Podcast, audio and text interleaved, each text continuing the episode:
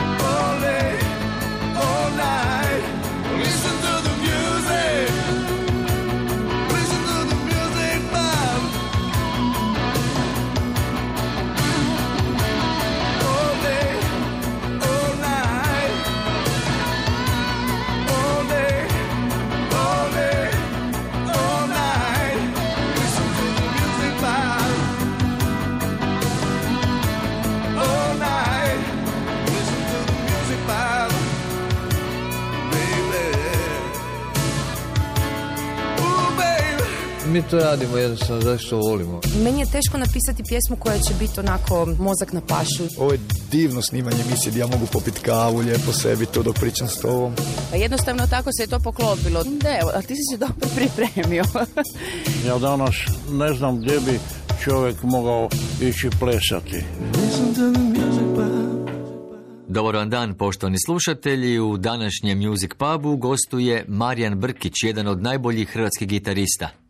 S Brkićem sam razgovarao o Parno Valjku, Prljavom kazalištu, njegovom skladateljskom radu, Akiju Rahimovskom i pripremama za koncert Valjak i prijatelji, dovoljno je reći Aki, koji će biti održan u Zagrebačkoj areni 26. ožujka.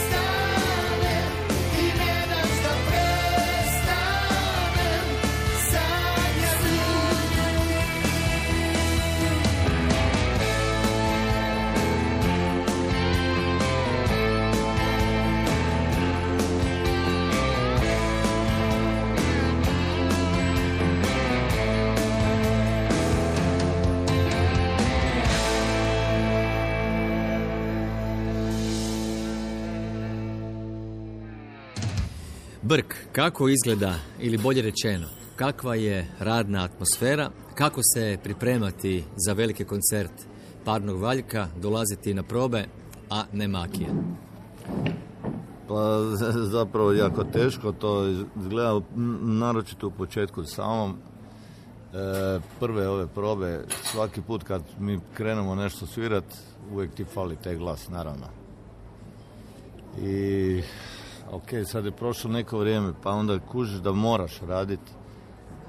E, moramo to napraviti, taj koncert, i da moramo vježbati, naravno. Nismo mi, ni mi jako dugo svirali i, i to, znaš kakvi smo mi inače, kad, kad se vježba onda se radi do kraja. Sad naravno, sad su dolazili i neki gosti koji dolaze pa to pjevaju, u početku to uvijek kompariraš, ali zapravo, mislim, mora se raditi dalje, show must go on, znaš, a da je lako nije, evo. Što tebi osobno znači taj koncert u areni? Što te motivira? Zašto još jednom želiš doći na pozornicu pred publiku i svirati te poznate hitove, poznate pjesme Parnog Valjka? Pa gledaj, za početak to je e, skoro cijeli moj život, to sviranje. Ja, m, uopće mi je teško zamisliti da sad nešto dalje e, bude, a da nema svirke. E sad naravno da mi je teško je zamisliti uopće da mi dalje sviramo, a da nema Akija.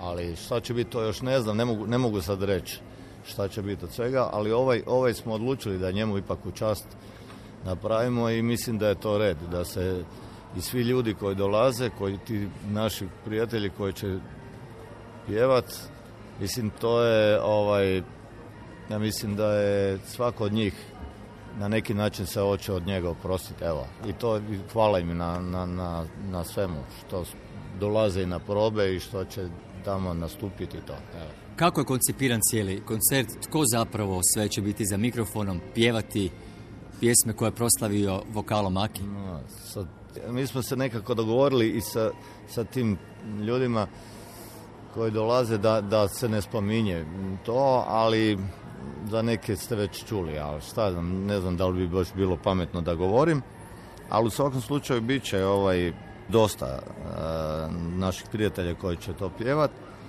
Nešto ćemo i sami vjerojatno izvest koliko to možemo, to je onako da se mi isto ovaj, kak je koncipiran koncert? Pa bit će skoro kao svaki drugi ili bit će naravno dosta poznatih pjesama koje ljudi vole. Mislim da će ljudi uživati u tome bez obzira na ovu situaciju i svako od ovih gostiju koji dolazi stvarno će na neki svoj način to eh, donijeti i, i bit će sigurno dobro.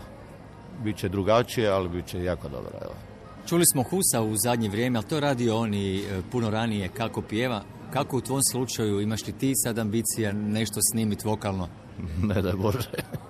Mislim, e, ja već dosta dugo pjevam ove prateće u bendu. I to- Zato te i pitam. E, i to... Kako je i Hus sramežljivo Ne, počeo? ne, ne, ja ne, ja sam odavno odlučio, dok sam bio još jako mali, da sigurno neću pjevat. E, uopće mi se ne sviđa moja boja glasa, ali ovako kad pjevamo bekove, pa kad se tu složi Tina koja ima odličan glas, Preksi koja ima odličan glas, onda ja još neki glas, pa Ana ili šta znam, onda to... može Više biti- glasno zvuči dobro. Da, više glasno dobro, ali n, solistički nikako, nikako to neću sigurno. Mnoge zanima, e, i sam si upotrebio reći da ovo oproštaj od Akija, još, dakle, e, jedno sjećanje na njega kroz pjesme, kroz taj veliki koncert. No je li to, jeste li razgovarali o tome, kraj parnog valjka? Pa gle, e, naravno da, da se priča o tome, jer e, nikome nije e, e, u bendu normalna situacija da odjedanput prestanemo sa životom, jer to nije naš posao, to je naš život.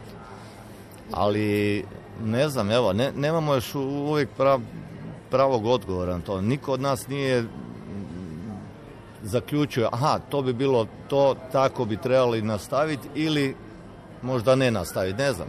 Iskreno, ja, ako me pitaš moje mišljenje, ja još uvijek nisam siguran. Predugo je on, ne da je predugo tu, on je, mislim, užasno bitan moment. Bez njega je to sasvim drugačije. I uopće si ne mogu zamisliti ni- nikog ko bi njega zamijenio, jer i to, to smo se odmah dogovorili, da ne može niko njega zamijeniti, on je uvijek s nama, on je uvijek u bendu, da li ćemo nekad možda probati odsvirat, a da nam dođe opet neko kao gost, to ne znam. Za sada još stvarno ne znam. Ali da li ću prestati svirat, vjerojatno neću. Ne mogu bez toga, evo. Bez toga ne, ne mogu. Kak, u kojem obliku, još uvijek ne znam, evo. Svaki od članova u bendu je važna karika, ali i sam si rekao, Aki je doista bio sinonim, prva asocijacija kad bi neko rekao parni valjak. Aps- Apsolutno. Apsolutno. I za publiku je on, mislim, njega su ljudi obožavali jer je on stvarno, mislim, da se razumijem, svi smo mi apsolutno davali sebe u to. Ali on je tako zračio s tom nekom energijom koje niko, nikoga nije moglo zaobići. Jednostavno je on poseban, on je takav, ne znam ko će se roditi, takav sljedeći, mislim, stvarno je fenomenalan bio i dao je sve, mislim, to je to, on je dao 150% od sebe, pa evo, tak je vjerojatno malo je zgorio prebrzo. Ne znam, ne znam šta bi rekao. U svakom slučaju je užasno mi je teško zamisliti situaciju bez njega, a, a ne znam dalje za band, da li će, ja velim, ja, ja sviram svaki dan, ja guštam i sad, sad na probama dok sviram, ali fali mi, evo, nešto, fali mi nešto uvijek, evo. Bio si jako blizak s Akijem, bili ste baš ono jako dobri. Pa, gle, svi smo ko, ko obitelj, znaš, ono, e, mi smo, ne znam, u nekom periodu smo znali svirat po 70, pre, i čak i preko 100 koncerata godišnje. To si praktički više e, e, na putu nego doma. Tako da je bilo perioda kad smo bili više zajedno mi među sobom nego sa svojim obiteljima. A, a kad smo na putu onda smo 24 sata dnevno. Nije to ono malo si pa onda od svak ide na svoju stranu. To je užasno teško, jednostavno predugi period i previše vremena zajedno da, da, da, da ne bi bili bliski. Evo, ne znam. Uža, ne znam, užasno mi je teško govoriti o tome zapravo. Dođi, zaboravi Nudim ti noći čarobne I buđenja u postelji punoj šećera Ispred mog prozora Drvo divlje kestena Puno plodova koje nitko ne treba. Anđeli nek te čuvaju Kada vrijeme oboli Da li čovjek baš sve Na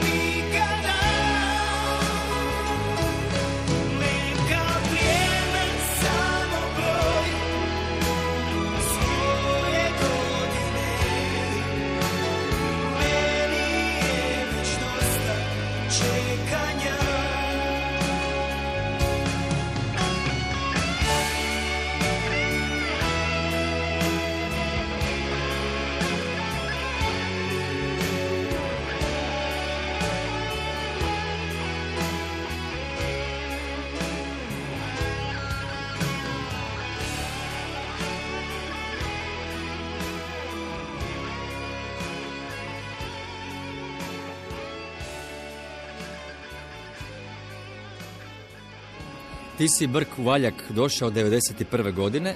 Nekima je manje poznato da si bio producent, da si sudjelovao u snimanjima albuma i Plavog orkestra, Zvijezda, Regate, Borisa Novkovića.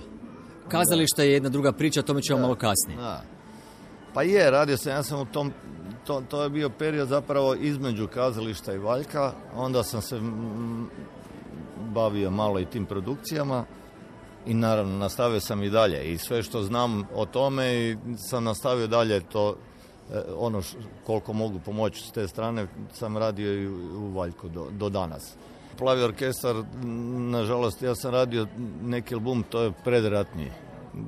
Kako sam se s Lošom sretao na Hvaru, onda ovaj, a onda je tako došlo do te neke suradnje, on je htio baš da, da ja to radim, e, znao je što sam radio u kazalištu svoje vremeno i htio je taj neki moj pristup tome i eto, tak, tako, tak smo se nekako našli oko toga i, i počeli surađivati, međutim eto, kad smo završili album, vrlo brzo nakon toga je krenulo ovo rat i sve, pa je, eto, nije nešto s tim albumom strašno, ja mislim da nije bilo nešto strašno. Ako se ikad meni vratiš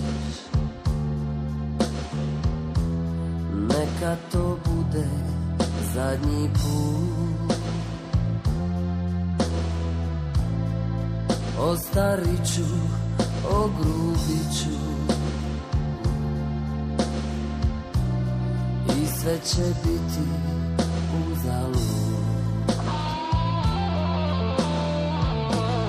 A da te volim nisi znala. Niti ćeš ikad saznati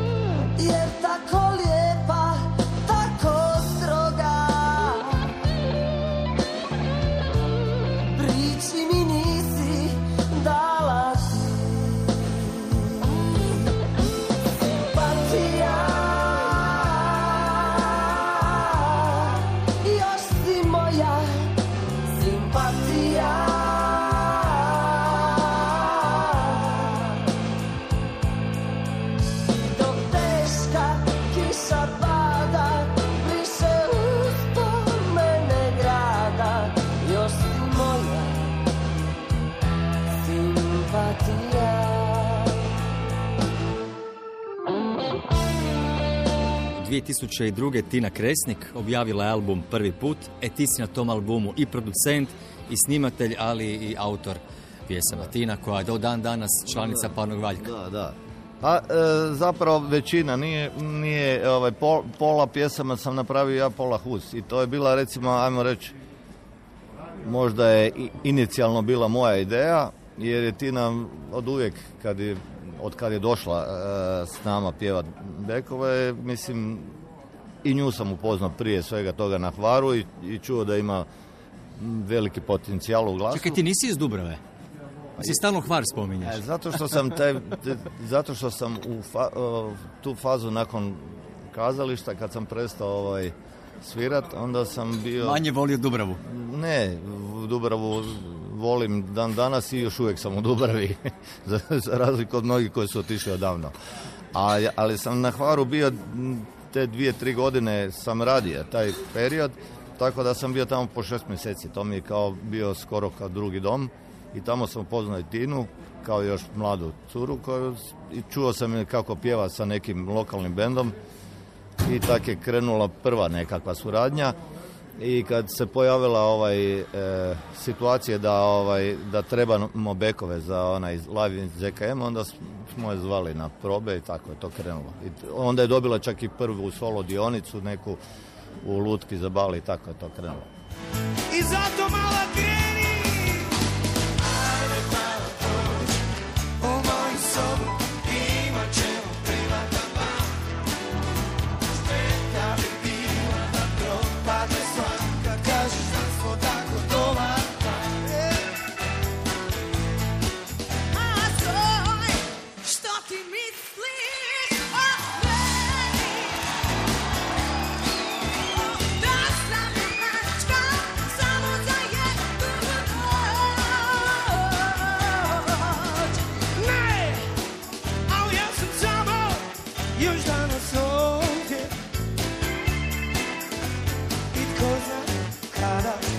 voltei de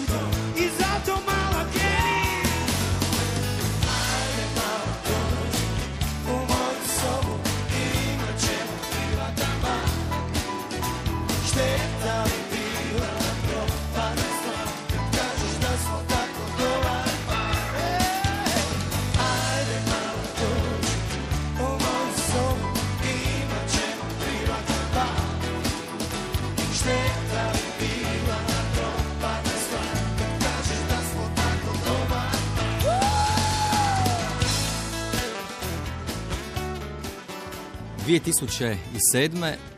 vrlo važna godina za tebe, objavio si autorski album Bolji svijet, na kojem si kupio sjajnu vokalnu ekipu. Džibonija, Olivera, Dadu Topića, Tonija Cetinskog, Masima, Huljeva, Akija i tako dalje, tako dalje. Da. Pa to je, to je bilo, pazi, ja sam već godinama imao taj svoj studio, dugo sam se bavio produkcijom, a za sebe sam uvijek imao najmanje vremena. Ali kak je ovaj bio, to je bio period kad je Valjak prestao svirat, onda, a ja sam imao još neke stare, neke svoje e, dijelove pjesama, pa sam odlučio to nekako ovaj, završiti. E, Naravno, tu su mi pomogli još mnogi ljudi sa, sa tekstovima, jer nisam se baš htio ovaj, sam upuštati u sve. I tako, evo, napravio sam taj album da, da mogu reći evo, da i ja imam neki svoj solo album. Nisam naravno ništa očekivao u smislu nekakvog e, prodaje ili ne znam čega, ali evo, htio sam imati za sebe da imam na kraju mislim da nije ispao tako loš album. E, strašno mi je drago da su se svi ti ljudi odazvali i na kraju sam i čak imao jedan koncert ovaj, sa tim prijateljima i, i drago mi da sam mogao recimo između ostalog imati i Olivera na albumu jer sam njega neobično cijenio od ovih naših pjevača. Moje mišljenje je da je album mogao napraviti puno više kao i same pjesme, da si ti to želio. Čini mi se da si ti e, svoje zadovoljstvo dobio upravo ovom sjajnom glazbenom ekipom koja je snimila tvoje pjesme, objavom albuma i da si onda rekao, evo, to je to. Ti si nekako, čini mi se, stao u- daljnjoj akciji. Ja sam krivac za sve, da. Pa, pa zapravo, da, ja nisam nikad e, htio biti previše e, isturen igrač. Meni je e, razlog zašto sam se počeo baviti glazbom je glazba, a ne da sam poznat ili da ne znam šta radim. Tako da, da je o, činjenica da sam napravio to, da sam bio zadovoljan s tim albumom i s tim ljudima, to mi je već bilo dovoljno.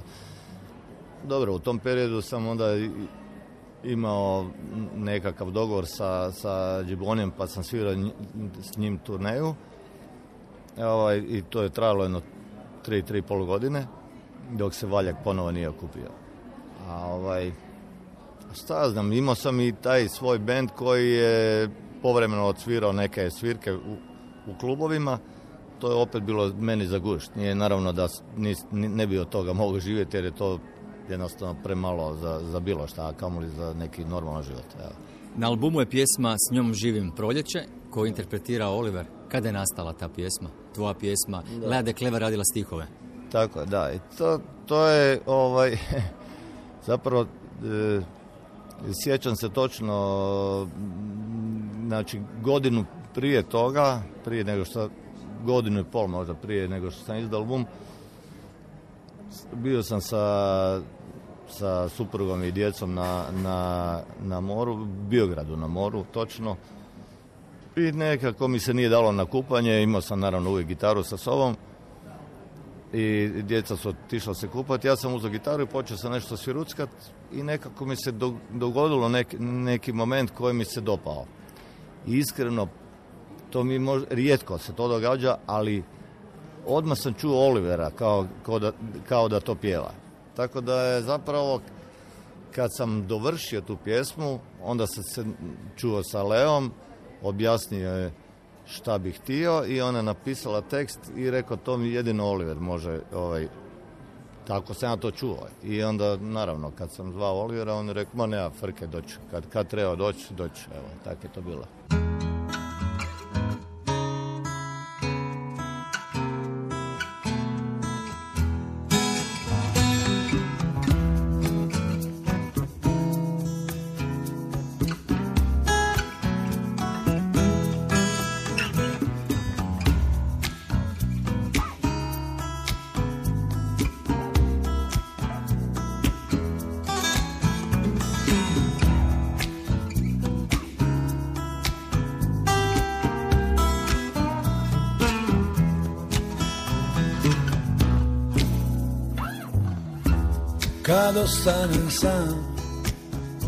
Priko ramena Pogledam Šta i kome dobro za sobom ostavljam Prečesto daleko, premalo blag i previše svoje Sve je to pitanje, ali jedno sam siguran S njom ruke su moje čiste, kao u diteta I još uvijek ne znam čim sam je zaslužio. U sebi budim neko novog čovjeka Radim sada sve samo da to sačuvam. Prošao najgore noći Bit bija najljepši dan. Al nikad prestao nisam tražit nekog kog osjećam. Nebo nad nama. More oko nas. Njena blizina sve to blizu mog je sna.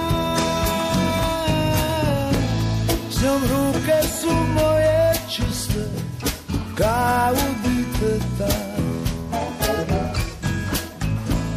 I još uvijek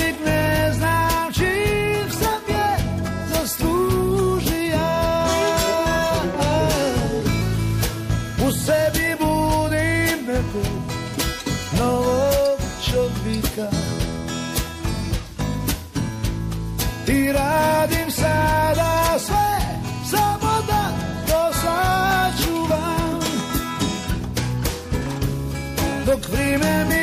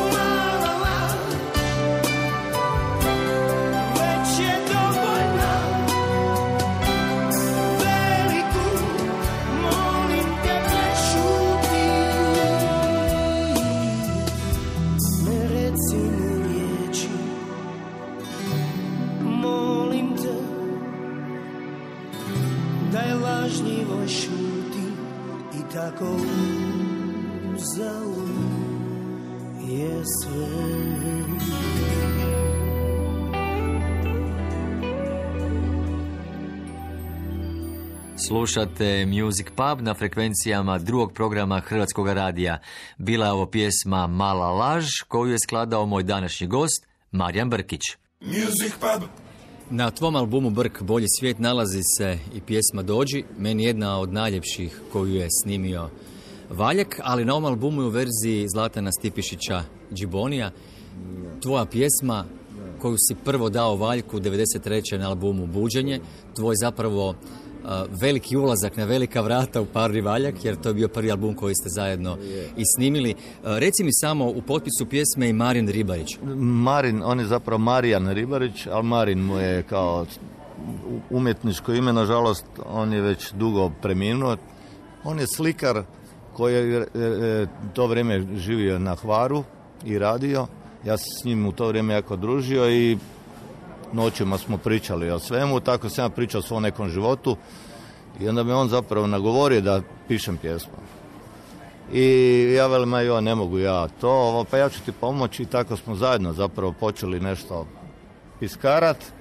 Napisali smo jedan dio teksta, na što sam ja nikad u životu nisam brže nešto otpjevao. Mislim, u glazbi je. Jednostavno primio sam gitaru, gledao sam u taj tekst i počeo pjevat i on je rekao to, to je genijalno i tako je to bilo. I to sam čuvao nekako u svojoj ladici na nekakvim svojim demo snimkama, nisam nikom htio to dati i kad je bila ova situacija e, snim, nešto prije snimanja buđenja, zapravo imao sam snimku a, sa Džibonijem, mi smo se negdje 91. upoznali, kad je on izdao prvi ovaj e, solo album i onda sam ga jednom pozvao da mi otpjeva taj demo.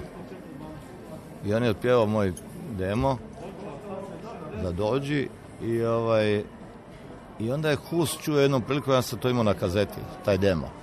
Čuo jednom prilikom tu pjesmu i kaže, pa super je ova pjesma Dži- Džibina. A kao, pa nije Džibina, nego je moja. Nemoj zezat. I tako je došlo, pa jel bi to onda stavili na album? Pa rekao, da pače, zašto ne? To mi je, a to mi je zapravo bilo i ulaz u ovo dalje što, se doga, što će se događati sa mojom sadašnjim suprugom i tako to. Dođi, zaboravi Nudim ti noći čarobne I buđenja u postelji punoj šećera Dođi i ostani Nudim ti suze ko I moje namjere još su uvijek iskrene.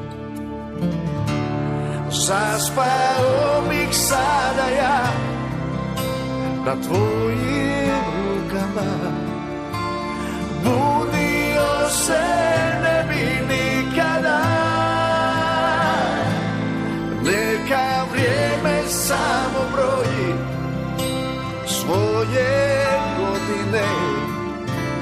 Meni je već dosta čekanja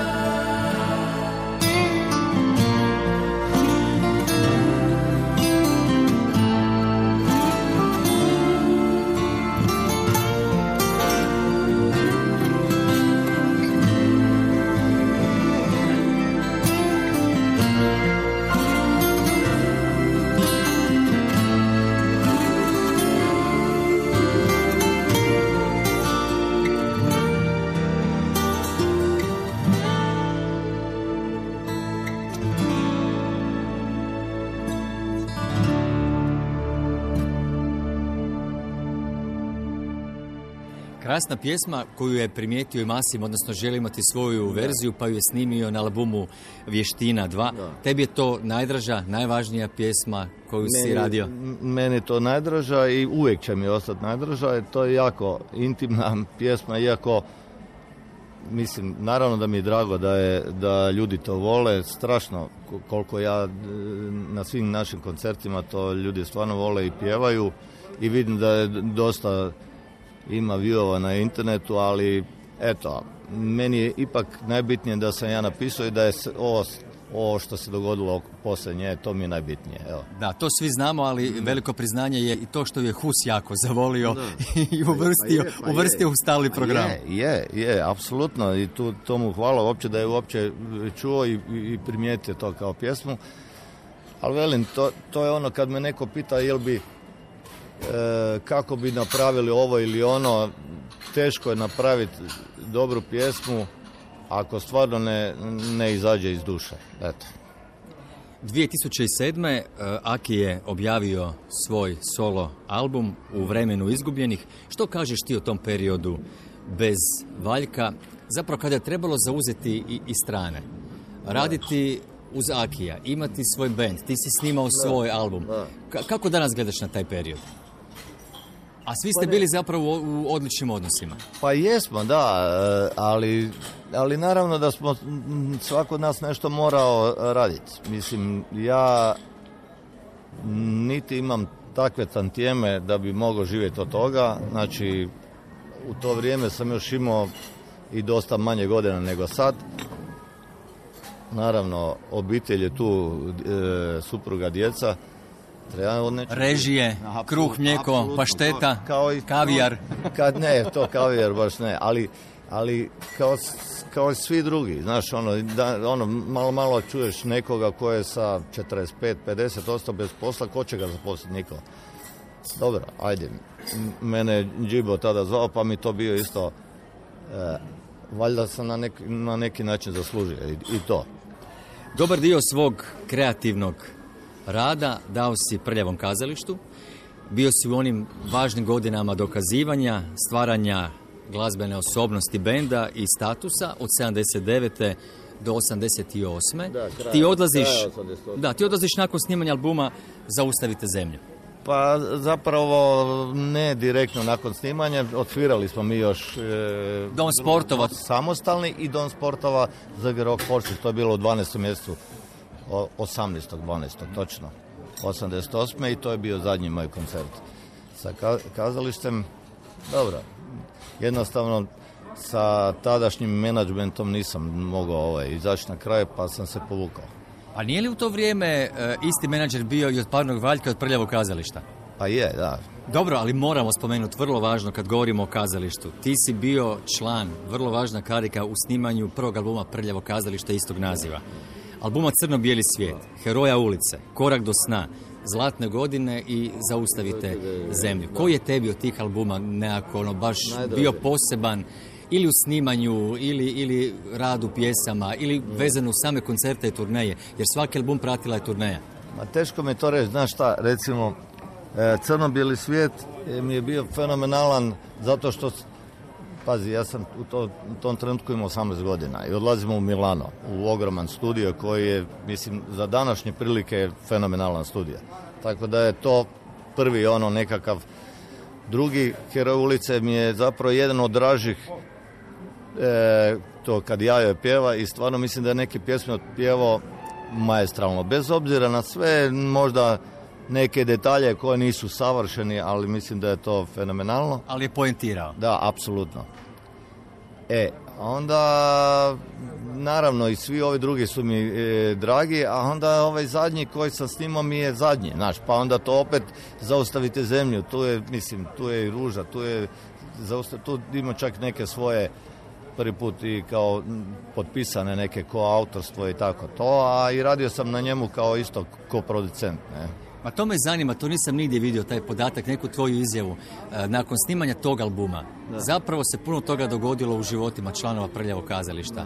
I taj legendarni trg i cijela priča oko e, pjesme Moje majci Ruža Hrvatska, oko albuma Zaustavite zemlju.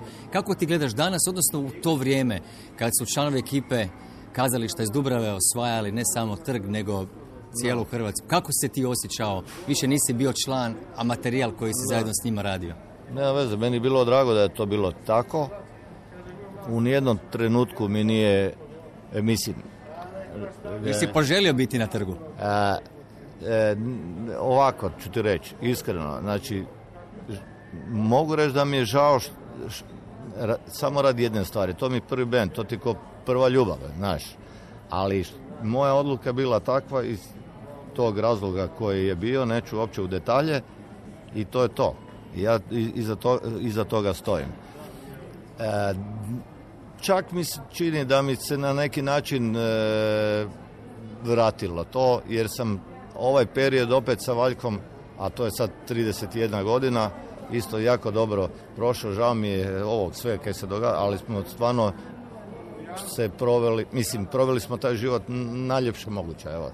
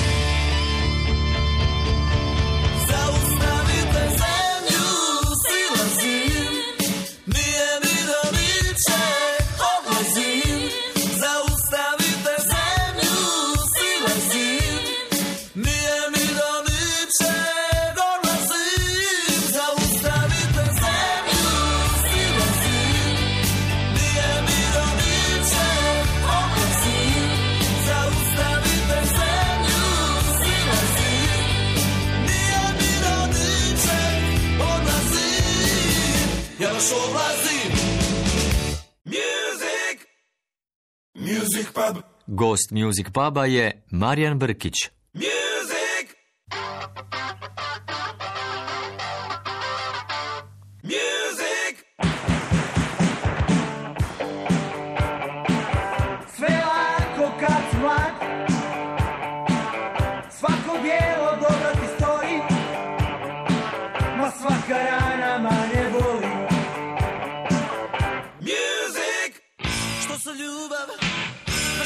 Što sa ljubav ima si? Kad te više ne volim, kad te više ne volim.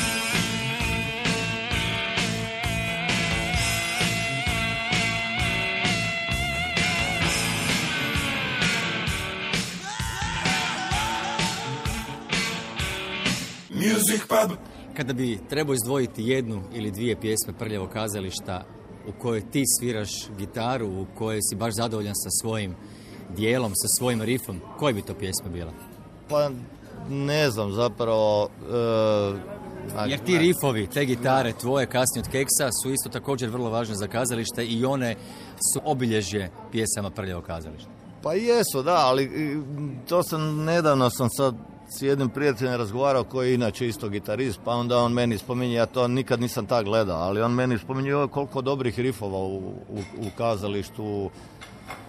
Pa šta ja znam, valjda je to, nemam pojma, drago mi da se ljudima to sviđa, ali ima naravno da je puno rifova od ne znam, od ne zovi mama doktora do ne znam koje, ali mislim je- ja sam onak malo sentiš tip, pa onda volim i ovo, moj bijeli labude i ovakve nekakve pjesme. Mislim, zapravo sam volio sve, pa ne ne bi to radio da, da nisam, eto.